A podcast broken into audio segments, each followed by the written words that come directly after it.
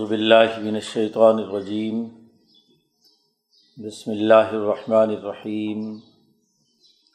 تلک الدار الآخرة نجعلها للذین لا يريدون علوا في الارض ولا فسادا ولاقبۃ للمتقین۔ من جاء بالحسنة فله خیر منها ومن جاء بالسيئة فلا يجزى الذين عملوا السيئات إلا ما كانوا يعملون إن الذي فرض عليك القرآن لرادك إلى معاد. قل ربي أعلم من جاء بالهدى ومن هو في ضلال مبين وما کن ترجو القا علیک الکتاب اللہ رحمتم ربی کا فلاں تکون ظہیر الکافرین ولا یسدن کا ان آیات اللہ باد از ان ضلعت علیہ کا الا ربی کا ولا تکون من المشرقین ولا تدعو مع اللہ الہ آخر.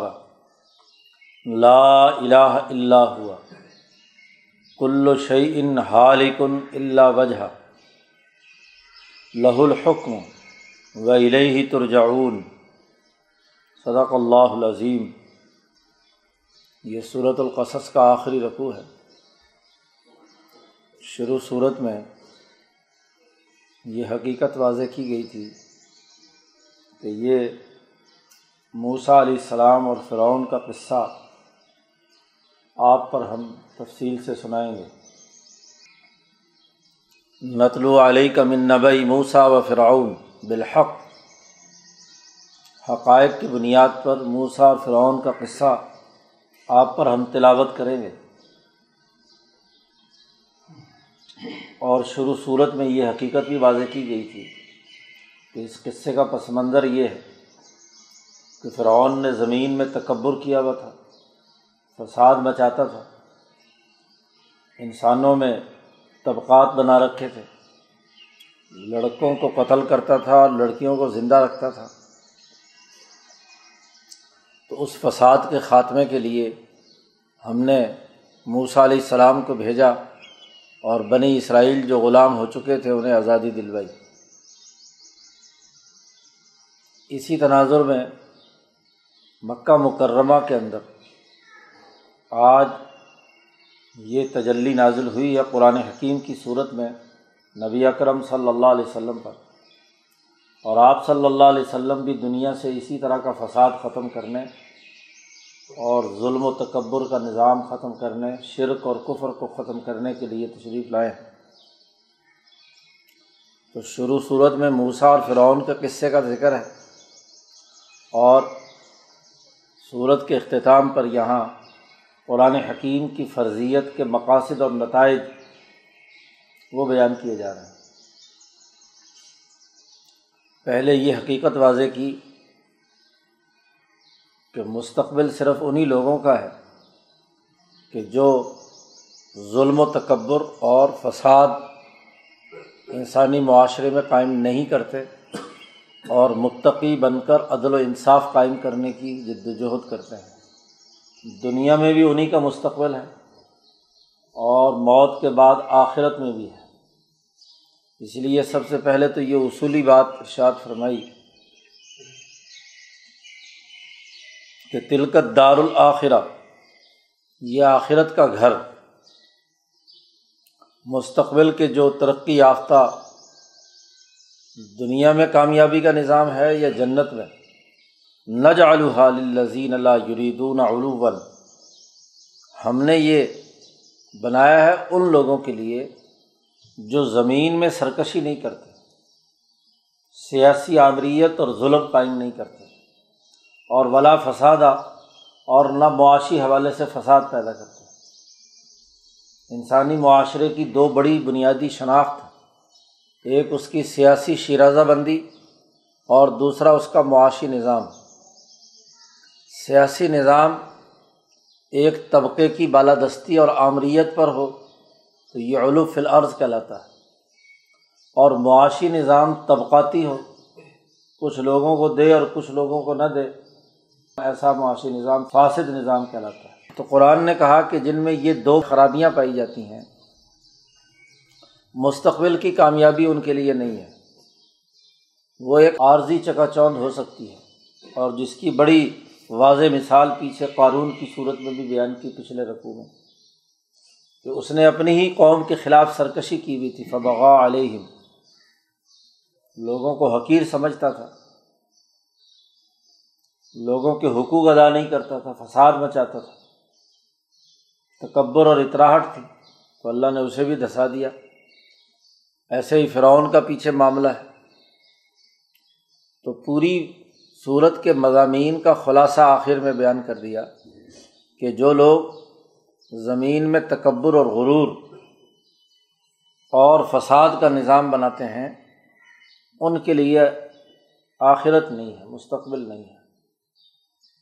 اب مکہ مکرمہ میں بھی ابو جہل اتبا شہبہ، یہ مکے کی ریاست یہ اسی طرح کا ظلم و تکبر کا نظام بنائے ہوئے۔ زمین میں سرکش ہے، فساد بچائے ہوئے۔ اسی طرح بین الاقوامی سطح پر کیسر و کسرا۔ تو اب ان کا اب انجام قریب ہے۔ ولاعقیبت للمتقین۔ نتائج صرف متقی لوگوں کے لیے ہوں۔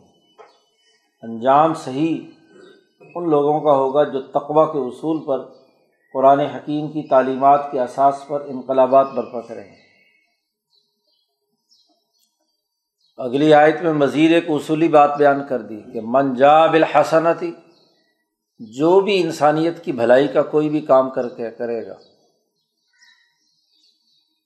فرد کرے، قوم کرے، جماعت کرے، اجتماعیت کرے، جو بھی نیکی کا کام کرے گا، اللہ کی پہچان اور اس کی عبادت اور مخلوق خدا کی خدمت۔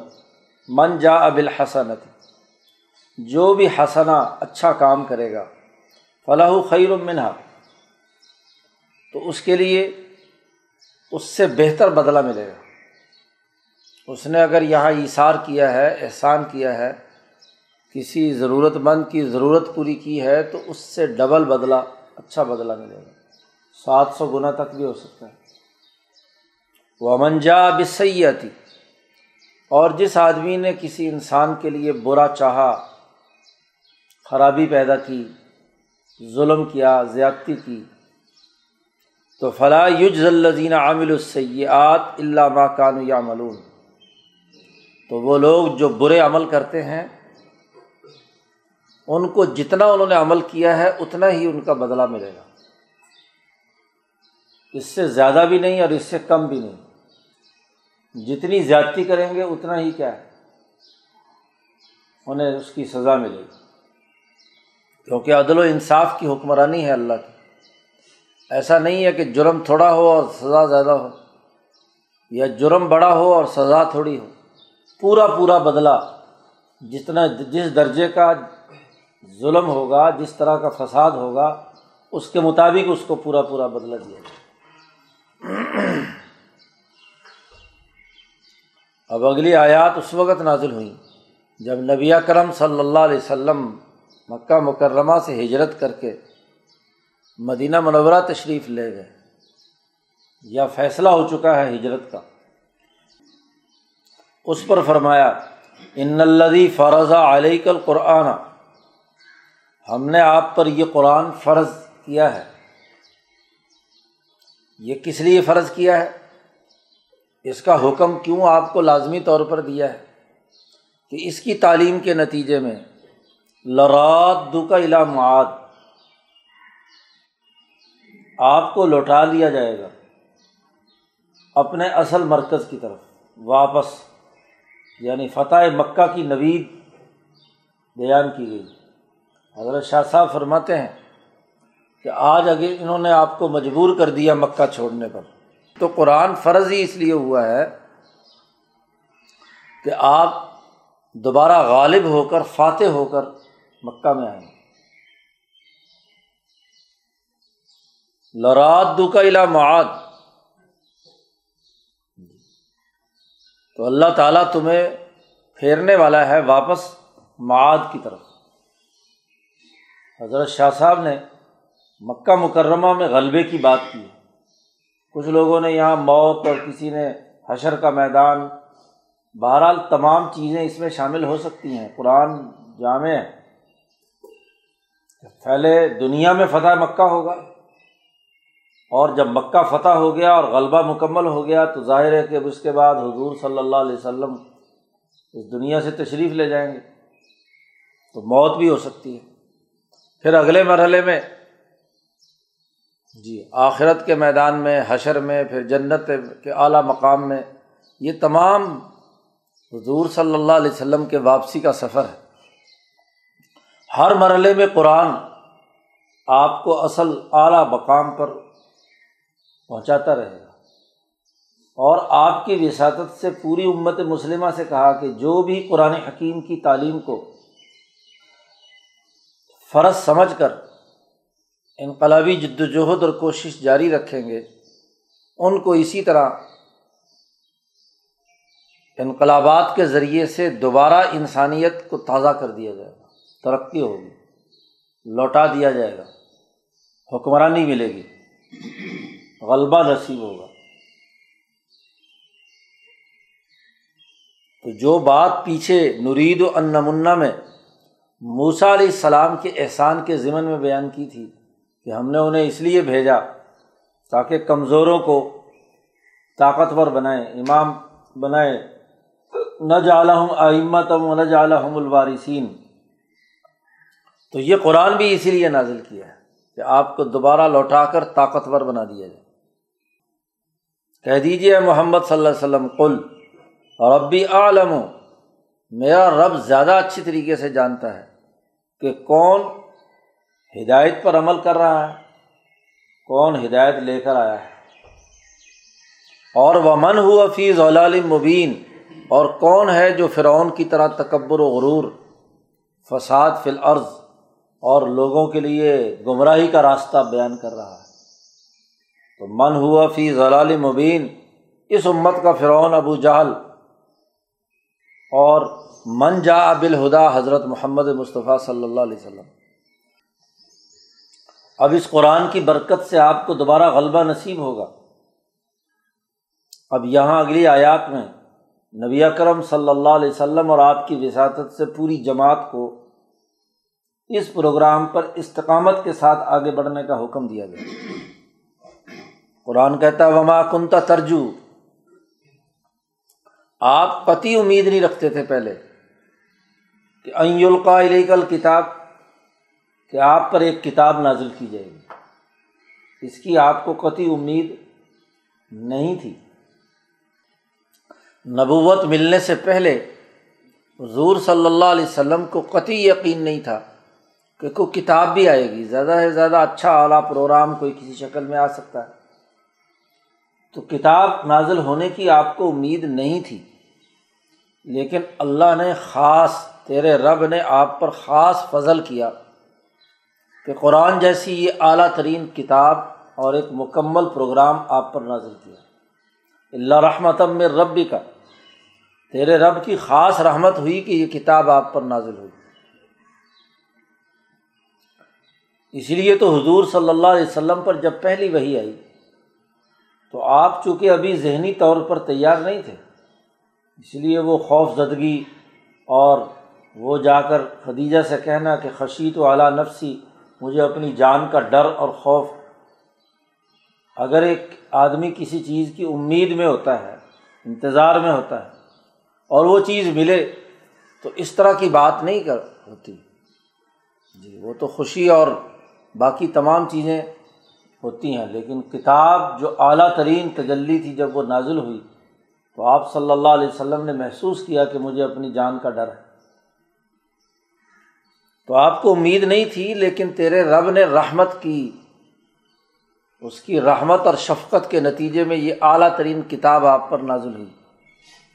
اور جب یہ اللہ کی خاص رحمت ہے، اللہ تعالیٰ اب آپ کے ذریعے سے اس دور کی انسانیت پر احسان کرنا چاہتا ہے۔ جیسے موسا علیہ السلام کے ذریعے سے بنی اسرائیل پر احسان کیا تھا۔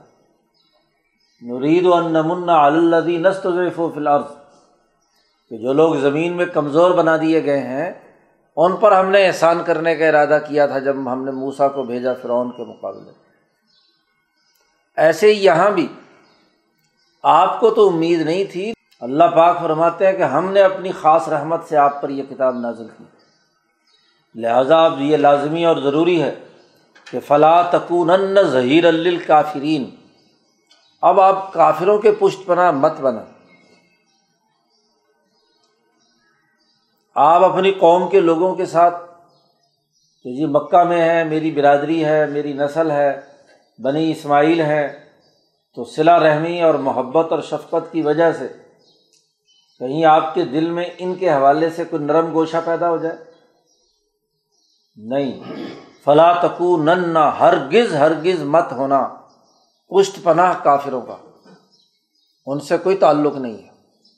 صاف طور پر اعلان کر دیجیے کہ جو اس کتاب کو نہیں مانتا، اس کے ساتھ میرا کوئی تعلق نہیں۔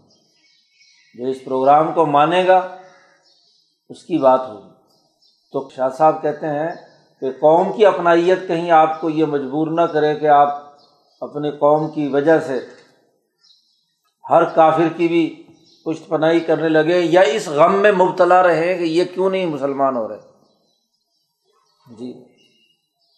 کوشش کریں کسی بھی طریقے سے ان کو ادھر لائیں بس آپ کا کام پیغام ہے اور اس کے مطابق افراد کی تیاری ہے۔ جو مانتا ہے ٹھیک ہے، نہیں مانتا تو اب آپ اس کی طرف کسی قسم کی رو رعایت مت کریں۔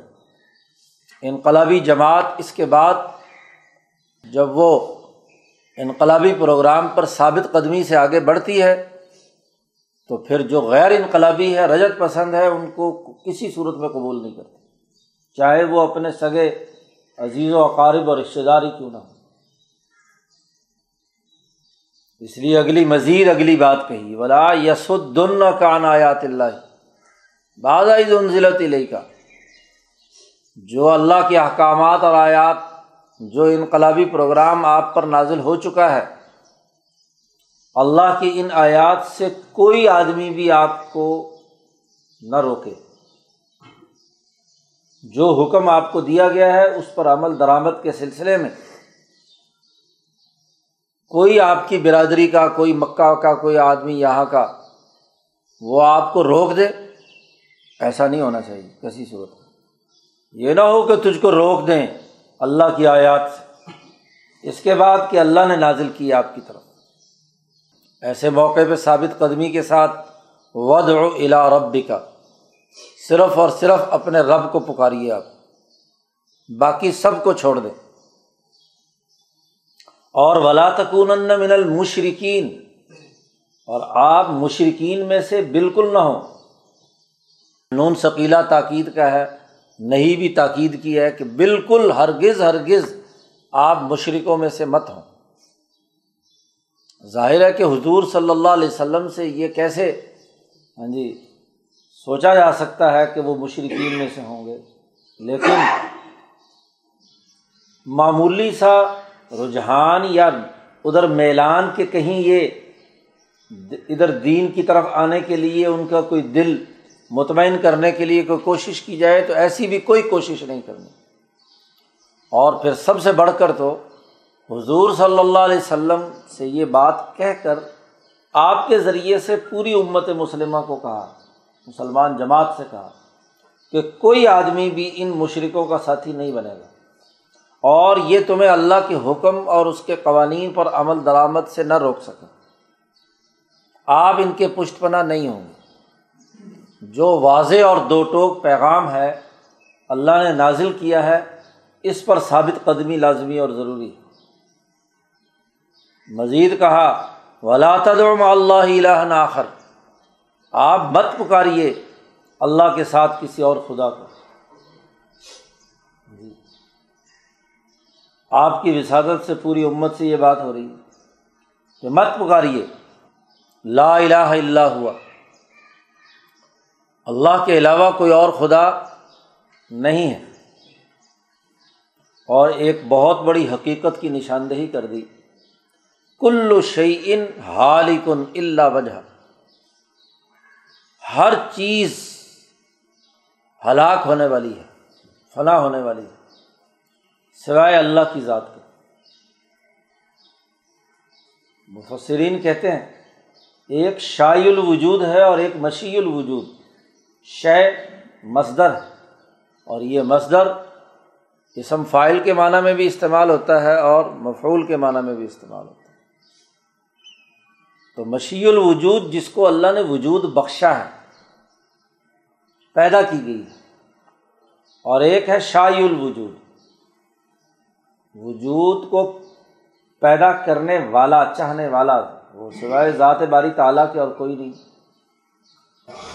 تو اس لیے کہا، ہر شے، اور یہاں شے سے مراد مشی الوجود ہے، مخلوق۔ ہر مخلوق تباہ و برباد ہونے والی ہے۔ آج نہیں تو کل کل نہیں تو پرسوں۔